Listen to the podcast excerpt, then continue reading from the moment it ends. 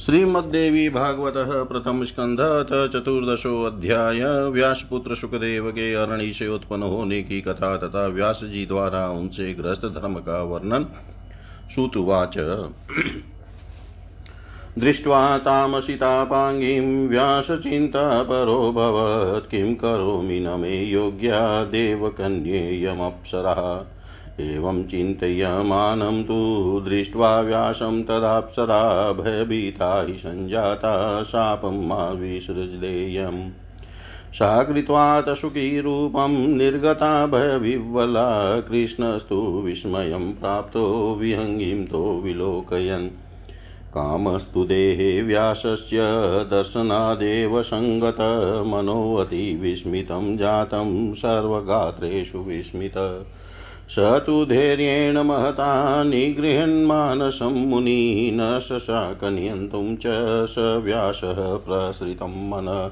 बहुशो गृह्यमाणं च घृता च मोहितं मन। बाहित्वान्नेव विधृतं व्यासस्यामिततेजस मन्थनं कुर्वतस्तस्य मुनेरग्निचिकीर्षयारण्यामेव सहसा तस्य सुखमतापतत् सोऽविचिन्तय तथा पातं मन्तारणीमेव च तस्माच्छुकसमुद्भूतो व्यासाकृतिमनोहर। विस्मयं जनयन् बालः सञ्जातस्तदरण्यज यथाध्वरे समिधोऽग्नि भाति हव्येन दीप्तिमान् व्यासस्तु सुतमालोक्य विस्मयं परमं गतः किमेता दिति सञ्चिन्तय वरदानाचिवस्य वै। तेजोरूपी शुको जातो तेजोरूपी शुको जातोऽप्यरणि गर्भसम्भव। द्वितीयोऽग्निरिवात्यर्थं दीप्यमान स्वतेजसा। विलोकयामास तदा व्यासस्तु मुदितं सुतं दिव्येन तेजसा युक्तं गार्यपत्न्यमिवापरम्। गङ्गातः स्नापयामास समागत्य गिरेस्तदा पुष्पवृष्टिस्तुखा जाता शिशोरुपरितापसा। जातकर्मादिकं चक्रे व्यासस्तस्य महात्मन देवदुन्दुवयो नेदुर्नऋतुचाप्सरो गणा जगुगन्धर्वपतयो मुदितास्ते दिदृक्षव विश्वावसु नारदश्च तुम्बरुसुखसम्भवे तुष्टुमुदिताः सर्वे देवा विद्याधरास्तथा दृष्ट्वा व्याससुतं दिव्यम् अरणिगर्भसम्भवम्। अन्तरिक्षातपपातो व्यादण्डकृष्णाजिनं शुभं कमण्डलुस्तथा दिव्यसुखस्यार्थे द्विजोत्तमा। सद्य च ववृधे बालो जातमात्रोऽतिदीप्तिमान् तस्योपनयनं चक्रे व्यासो विद्याविदान्वित् उत्पन्नमात्रं तं वेदा सरहस्याशसङ्ग्रहा उपतस्तुर्मात्मानं यथास्य पितरं तदा यतो दृष्टं सुखीरूपं घृता च सम्भवे तदा सुखेति नाम पुत्रस्य चकार मुनिशतम् बृहस्पतिमुपाध्यायं कृत्वा व्याससुतस्तदा व्रतानि ब्रह्मचर्यस्य चकार विधिपूर्वकम् सोऽधीत्य निखिलान् वेदान् सरहस्यान् सङ्ग्रहान् धर्मशास्त्राणि सर्वाणि कृत्वा गुरुकुले सुख गुरुवे दक्षिणां दत्त्वा समावृत्तो मुनिस्तदा जगाम पितुपार्श्वं कृष्णदेपायनस्य च दृष्ट्वा व्याससुखं प्राप्तं प्रेम्णोत्थाय स सम्भ्रम आलिलिङ्गमुहुर्घ्राणं मुग्नितस्य चकारः पप्रच कुशलं व्यासस्तथा चाध्ययनं शुचि आश्वास्य स्थापयामास सुखं तत्राश्रमे शुभे दारकर्म ततो व्यास शुकस्य पर्यचिन्तयत् कन्यां मुनिसुतां कान्तां पृच्छदत्ति वेगवान्। सुखं प्राह सुतं व्यासो वेदोऽधीतस्त्वया नग। धर्मशास्त्राणि सर्वाणि कुरु भार्यां महामते। घार्यस्त्यं च समासाद्य यजदेवान् पितॄन् तृणान् मोचय माँ पुत्र प्राप्य दारान् मनोरमान्। अपुत्रस्य गतिर्नास्ति, स्वर्गो नेव च नेव च, तस्मात् पुत्रमहाभाग कुरुष्वाद्य गृहाश्रमम्। कृत्वा ग्रहाश्रमं पुत्र, सुखिनं कुरु माँ सुख आशा मे महती पुत्र पुरयस्व मामते। तपस्तप्त्वां महाघोरं प्राप्तोऽसि त्वं यो निज देवरूपी महाप्राज्ञ, पाहि माँ पितरशुक श्रुत्वाच इति वादिनम्भ्यासे प्राप्तप्राह शुकस्तदा विरक्तसोऽतिरिक्तं च साक्षात् पितर्मात्मन शुकुवाच किं त्वं वदसि धर्मज्ञ वेदव्यासमहामते तत्त्वेन साधिशिष्यं माँ तत्त्वदाज्ञां करवाण्यलं व्यासुवाच त्वदते यतपस्तप्तं मया पुत्रशतं समा प्राप्तस्त्वं चातिदुःखेन शिवस्याराधनेन च। ददामि तव वित्तं तु प्रार्थयित्वात भूपतिं सुखं भुक्ष्व महाप्राज्ञ प्राप्य यौवनमुत्तमम् सुकुवाच, किं सुखे मान्, किं सुखं मानुषे लोके ब्रूहीतात निरामयं दुःखविद्धं सुखं प्राज्ञा न वदन्ति सुखं किल। स्त्रियं कृत्वा महाभाग, भवानी, भवामि तद्वशानुग, सुखं किं परतन्त्रस्य, स्त्रीजितस्य विशेषत। कदाचिदपि मुच्येत लोहकाष्ठादियन्त्रितपुत्रधारे निबद्धस्तु न विमुच्येत कैर्चित् विणमुत्रसम्भवो देहो नारीणां तन्मयस्तथा कप्रीतिं तत्र विप्रेन्द्र विबुध कर्तुमिच्छति अयो निजोऽहं विप्रसे, यो नो मे कीदृशीमती न वाञ्छाम्यहम् अग्रेऽपि, यो नावेव समुद्भव। विद् वितसुखं किमु वाञ्छामि, त्यक्त्वात्मसुखमद्भुतम्, आत्मा रामश्च भूयोऽपि न भवत्य भवति लोलुप। प्रथमं पठिता वेदा मया विस्तारिताश्च ते हिंसा मयास्ते पठिता कर्ममार्गप्रवर्तका। बृहस्पतिगुरुप्राप्त सोऽपि मग्नो गृहाणवै अविद्याग्रस्तहृदय कथं तारयितुं क्षम। रोगग्रस्तो यया वेद्य पररोगचिकित्सक तथा गुरुर्मुमुखे मे गृहीस्थोऽयं विडम्बना। कृत्वा प्रणामं गुरुवे त्वत्समीपमुपागतः त्राहि माँ तत्त्वबोधेन भीतं संसारसर्पत। संसारेऽस्मिन् महाघोरे भ्रमणं नवचक्रवत् न च विश्रमणं क्वापि सूर्यस्येव दिवानिशि किं सुखं तात संसारे निजतत्त्वविचारणात् मूढानां सुखबुद्धिस्तु वित्सुकीटसुखं यथा। अधीत्यवेदशास्त्राणि संसारे रागिणश्च ये तेभ्य परो न मूर्खोऽस्ति स धर्माश्वाश्वसुकरे। मानुष्यं दुर्लभं प्राप्य वेदशास्त्राण्यधीत्य च बध्यते यदि संसारे को विमुचेत मानव।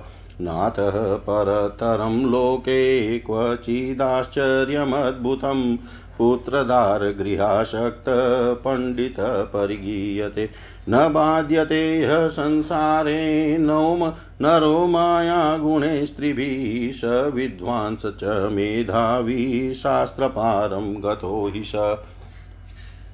किं वृथाध्ययनेनात्र दृढबन्धनकरेण च पठितव्य तदेवाशु मोचयेद भवबन्धनात्। गृह्णाति पुरुषं यस्माद्गृहं तेन प्रकीर्तितं क्व सुखं बन्धनागारे तेन भीतोऽस्म्यहं पिता। ये अबुधा मन्दमतयो विधिनामुषिताश्च ये ते प्राप्य मानुषं जन्म पुनर्बन्धं विशन्तयुत् व्यासुवाच, न गृहं बन्धनागारं बन्धनेन च कारणं, मनसा यो विनिर्मुक्तो, गृहस्थोऽपि विमुच्यते। न्यायागतधन कुर्वन् वेदोक्तं विधिवत्क्रमात् गृहस्थोऽपि विमुच्येत, श्राद्धकृत सत्यवाक्शुचि। ब्रह्मचारी यतिश्चेव, वानप्रस्थो व्रतस्थितः, गृहस्थं समुपासन्ते। मध्याह्नातिक्रमे सदा श्रद्धया चानदानेन वाचासु नृतया। तथा उपकुर्वन्ति धर्मस्था गृहाश्रमनिवासिन गृहाश्रमात् परो धर्मो न दृष्टो न च वै श्रुतवसिष्ठादिभिराचार्यैर्ज्ञानिभिः समुपाश्रित किं साध्यं महाभाग वेदोक्तानि च कुर्वत, स्वर्गं मोक्षं च स जन्म, यद्यद्वाञ्छति तद्भवेत्। आश्रमादाश्रमं गच्छेदिति, धर्मविदो विदु, तस्मादग्निं समाधाय कुरु कर्माण्यतन्द्रित। देवान् पितॄन् मनुष्याश्च सन्तर्पय विधिवत्सुत पुत्रमुत्पाद्य धर्मज्ञ संयोज्य च गृहाश्रमे त्यक्त्वा गृहं वनं गत्वा ककर्तासि व्रतमुत्तमम् वानप्रस्थाश्रमं कृत्वा सन्न्यासं च ततः परम् इन्द्रियाणि महाभागमादकानि सुनिश्चितं, मादारस्य दुरन्तानि पञ्चेव मनसा सह तस्मादारान् प्रकुर्वे, तज्जाय मामते, वार्धके तपातिष्ठेदिति शास्त्रोदितं वच। विश्वामित्रो महाभागतपः कृत्वातिदुश्चरं त्रीणि वर्षसहस्राणि निराहारो जितेन्द्रिय मोहितश्च महातेजा वने मेनकया स्थितः शकुन्तला समुत्पन्ना पुत्री तद्वीर्यजा शुभा दृष्ट्वा दाससुतां कालीं पितामं पराशर, कामबाणार्दितकन्यां तां जग्राहोडुपे स्थित ब्रह्मापि स्वसुतां दृष्ट्वा पञ्चबाणप्रपीडित, धावमानश्च रुद्रेण मूर्छितश्च निवारित। तस्मात् त्वमपि कल्याण कुरु मे वचनं हितं कुलजां कन्यकां वृत्वा वेदमार्गं समाश्रय। कुलजां कन्यकां वृता वृत्वा वेदमार्गं समाश्रय। सूत जी बोले, उस सुंदरी असिता पांगी घृताची को देख कर व्यास जी बड़े असंगम में पड़े। और सोचने लगे कि यह देवकन्या अप्सरा मेरे योग्य नहीं है, अतः अब मैं क्या करूँ? वह अप्सरा भी व्यास जी को चिंतित होता देखकर भयभीत हो गई कि कहीं ये मुझे साप न दे दे। तत्पश्चात भय से व्याकुल वह अप्सरा एक सुखी का रूप धारण करके उड़ गई। व्यास जी उसे पक्षी के रूप में देख कर आश्चर्य पड़ गए। उसे देखने मात्र से व्यास जी के शरीर में काम का संचार हो आया और प्रत्यंग में काम का प्रवेश हो जाने के कारण उनका मन अत्यंत विस्मय में पड़ गया। बड़ी धीरता के साथ मन को रोकने की चेष्टा करते हुए भी उस चंचल मन को वे व्यास मुनि वश में करने में समर्थ नहीं हुए। इस प्रकार घृताची द्वारा मोहित तेजस्वी व्यास जी का मन अनेक यत्न करने पर भी भावी संयोग के कारण उनके वश में न हो सका। इसी बीच अग्नि निकालने के लिए मंथन करते समय एकाएक उनका तेज उस अरणी पर गिर गया, किंतु उसके गिरने पर ध्यान न देकर वे अरणी मंथन करते रहे। उस अरणी से उन्हीं के सदृश मनोहर स्वरूप वाले सुख उत्पन्न हो गए। अग्नि से उत्पन्न हुआ बालक विस्मय पैदा करते हुए उसी प्रकार सुशोभित हो रहा था, जिस प्रकार हवन करते समय घृताहुति पड़ने से प्रकट अग्नि दीप्तिमान हो उठती है। उस पुत्र को देख कर यह क्या? ऐसा सोचकर व्यास जी अत्यंत विस्मय में पड़ गए और विचार करने लगे कि यह शिव के वरदान से ही तो उत्पन्न नहीं हुआ है। इस प्रकार अरणि गर्भ से उत्पन्न वह तेजस्वी पुत्र सुख अपने तेज से दूसरे अग्नि के तुल्य देदीप्यमान प्रतीत हो रहा था। व्यास जी ने दिव्य देहधारी, दित्य गहापत्य अग्नि के समान तेजस्वी पुत्र को बड़ी प्रसन्नता से देखा और पर्वत से नीचे उतरकर गंगा जल से उसको नहलाया। हे तपस्वियों उस समय आकाश से उस शिशु के ऊपर पुष्पों की वर्षा होने लगी। व्यास जी ने उस महात्मा शिशु का जात कर्म आदि संस्कार किया। उस समय देवताओं ने धुनुब्या बजाई तथा अप्सराओं ने नृत्य किया। उस बालक के दर्शन की लालसा वाले विश्वावसु, नारद तुम्बरु आदि सभी गंधर्व राज प्रसन्न होकर सुख के जन्म पर गान करने लगे। सभी देवता तथा विद्याधर भी अरणि के गर्भ से उत्पन्न उस दिव्य व्यास पुत्र को देख कर प्रसन्नता पूर्वक स्तुति करने लगे। हे द्विजोतम उसी समय सुखदेव जी के लिए आकाश से दिव्य दंड कमंडलु और शुभ कृष्ण मृग चर्म पृथ्वी पर आ गिरे। उत्पन्न होते ही वह अति तेजस्वी शिशु शीघ्रता पूर्वक बड़ा हो गया। तब वैदिक विज्ञान वैदिक विधान के मर्मज्ञ व्यास जी ने उसका उपनयन संस्कार भी कर दिया। उत्पन्न होते ही रहस्यों तथा संग्रहों सहित सभी वेद उन महात्मा के समक्ष वैसे ही उपस्थित हो गए, जैसे उसके पिता व्यास जी में वे विद्यमान थे। अरणि मंथन के समय मुनि श्रेष्ठ व्यास जी ने घृताची अप्सरा को सुखी के रूप में देखा, इसलिए उन्होंने इस बालक का नाम सुख रख दिया। व्यास सुत सुखदेव ने बृहस्पति को अपना आचार्य मानकर विधिवत ब्रह्मचर्य व्रत धारण किया। गुरुकुल में निवास कर रहस्यों तथा संग्रहों सहित सभी वेदों तथा धर्मशास्त्रों का अध्ययन करके तदनंतर गुरु को दक्षिणा देकर वे सुखदेव मुनि अपने पिता व्यास जी के पास आ गए। सुखदेव को आया देख कर व्यास जी ने शीघ्रता के साथ प्रसन्नता पूर्वक उठकर बारंबार उनका आलिंगन किया और उनका सिर सूँगा परम पवित्र व्यास जी ने सुखदेव जी के कुशल क्षेम तथा अध्ययन के विषय में पूछा तथा उन्हें आश्वस्त करके अपने पावन आश्रम में रख लिया। तत्पश्चात व्यास जी सुखदेव जी के विवाह के विषय में सोचने लगे। एक दिन परम तेजस्वी व्यास जी ने सुखदेव जी से किसी सुंदर मुनि कन्या की चर्चा की। उन्होंने अपने पुत्र सुखदेव से कहा, हे पवित्रात्मन तुमने वेद तथा सभी धर्म शास्त्रों का अध्ययन कर लिया है। अतः हे महात्मे, अब तुम विवाह कर लो और गृहस्थाश्रम में रहकर देवताओं और पितरों का यजन करो। और हे पुत्र, तुम सुंदर स्त्री को स्वीकार कर मुझे भी ऋण से मुक्त कर दो। अपुत्र की गति नहीं होती और उसे स्वर्ग कदापि नहीं मिलता। इसलिए हे महाभाग पुत्र, अब तुम गृहस्थ आश्रम में प्रवेश करो और हे सुख, हे पुत्र, गृहस्थी बसा कर मुझे भी आनंदित करो। ऐसा करके हे महामते, हे पुत्र, तुम मेरी महान आशा परिपूर्ण करो। हे सुख, कठिन तपस्या करके मैंने तुम्हारे जैसा योनिज पुत्र पाया है। हे महाप्राज्य तुम देवता रूप हो अतः मुझे, मुझ पिता की रक्षा करो। सूत जी बोले, हे ऋषियों, ऐसा कहने वाले व्यास जी के पास उपस्थित विरक्त सुखदेव जी ने गृहस्थ आश्रम में अनुरुक अपने पिता से कहा। सुखदेव जी बोले, हे महामते, हे धर्मज्ञ, हे वेद व्यास, आप क्या कह रहे हैं? मुझ शिष्य को आप तत्व ज्ञान का उपदेश दें, मैं आपकी आज्ञा का पालन करूँगा। व्यास जी बोले, हे पुत्र, तुम्हारे लिए मैंने सैकड़ों वर्ष कष्ट सहकर जो तपस्या की और शिव जी की आराधना की, उसके फलस्वरूप मैंने तुम्हें पाया है।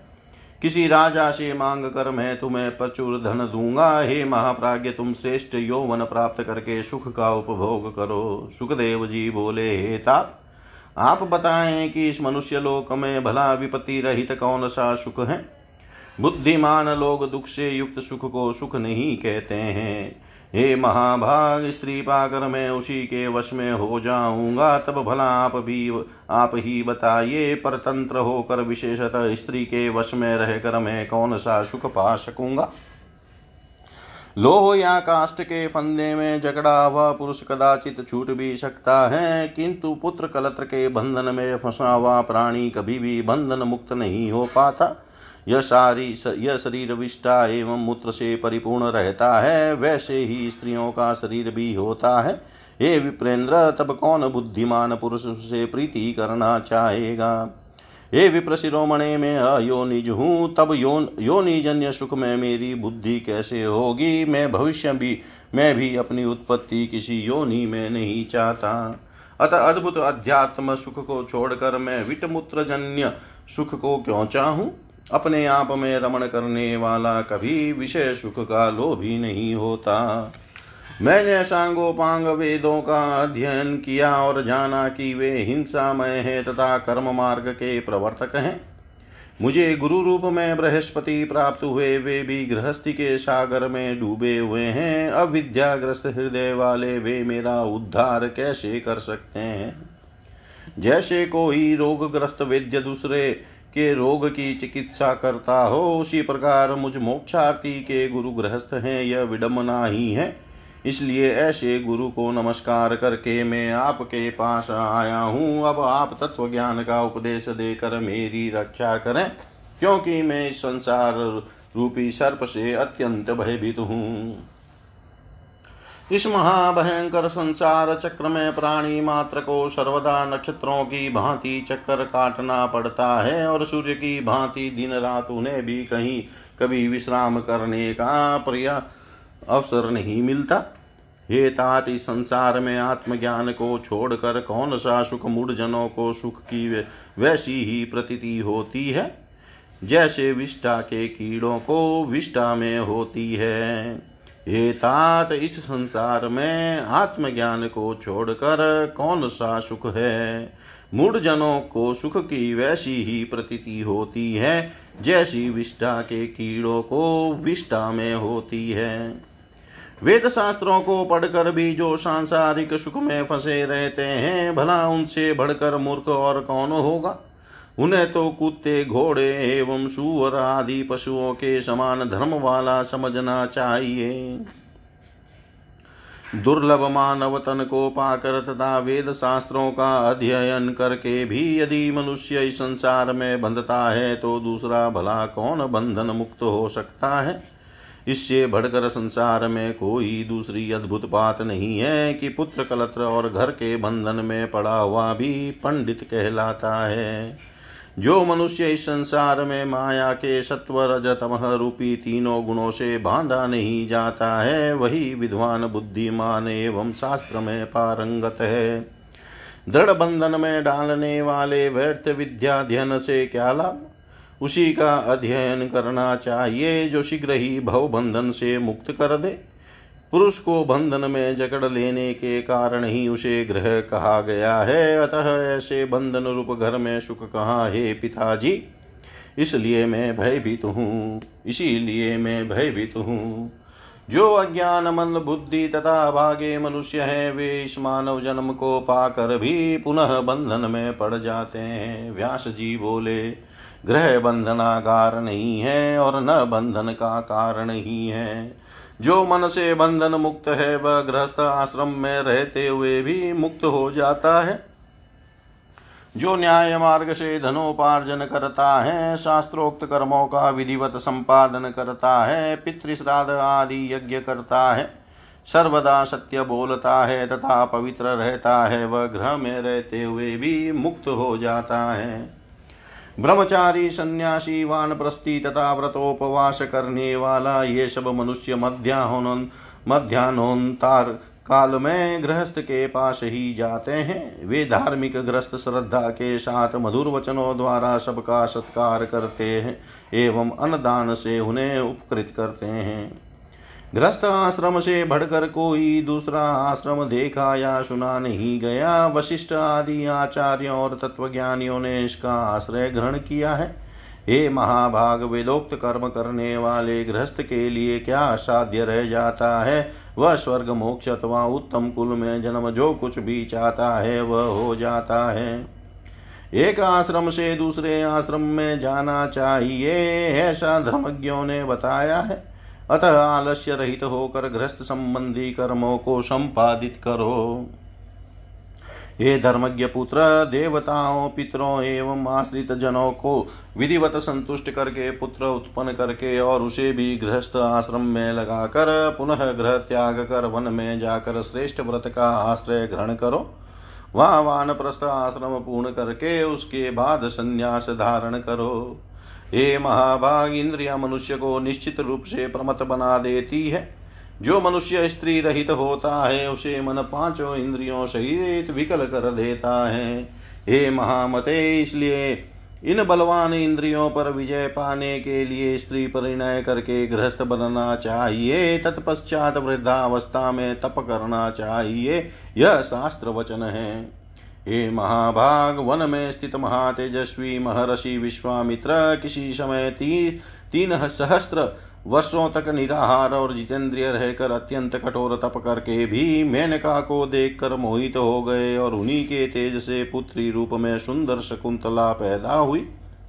मेरे पिता पाराशर जी भी धीवर की कृष्ण वर्णा कन्या को देख कर काम बाण से आहत हो गए और उन्होंने नाव पर ही उसे स्वीकार कर लिया था। ब्रह्मा जी भी अपनी कन्या को देख कर काम से पीड़ित हो गए और बेशुद्ध होकर उसके पीछे दौड़ते रहे। तब शिव जी ने उन्हें रोका। अतः हे कल्याणकारी पुत्र, तुम मेरा हित कर वचन मान लो और किसी कुलीन कन्या से विवाह करके सनातन वेद मार्ग का पालन करो। इति श्रीमद्देवी भागवते महापुराणे अष्टादशसहस्रयां सहितायां प्रथम स्कन्धे व्यासेन गृहस्थसम्बन्धवर्णनं नाम चतुर्थोऽध्याय सर्वं श्रीशां सदाशिवार्पणम् अस्तु। ॐ विष्णवे नमः ॐ विष्णवे नम ॐ विष्णवे नमः।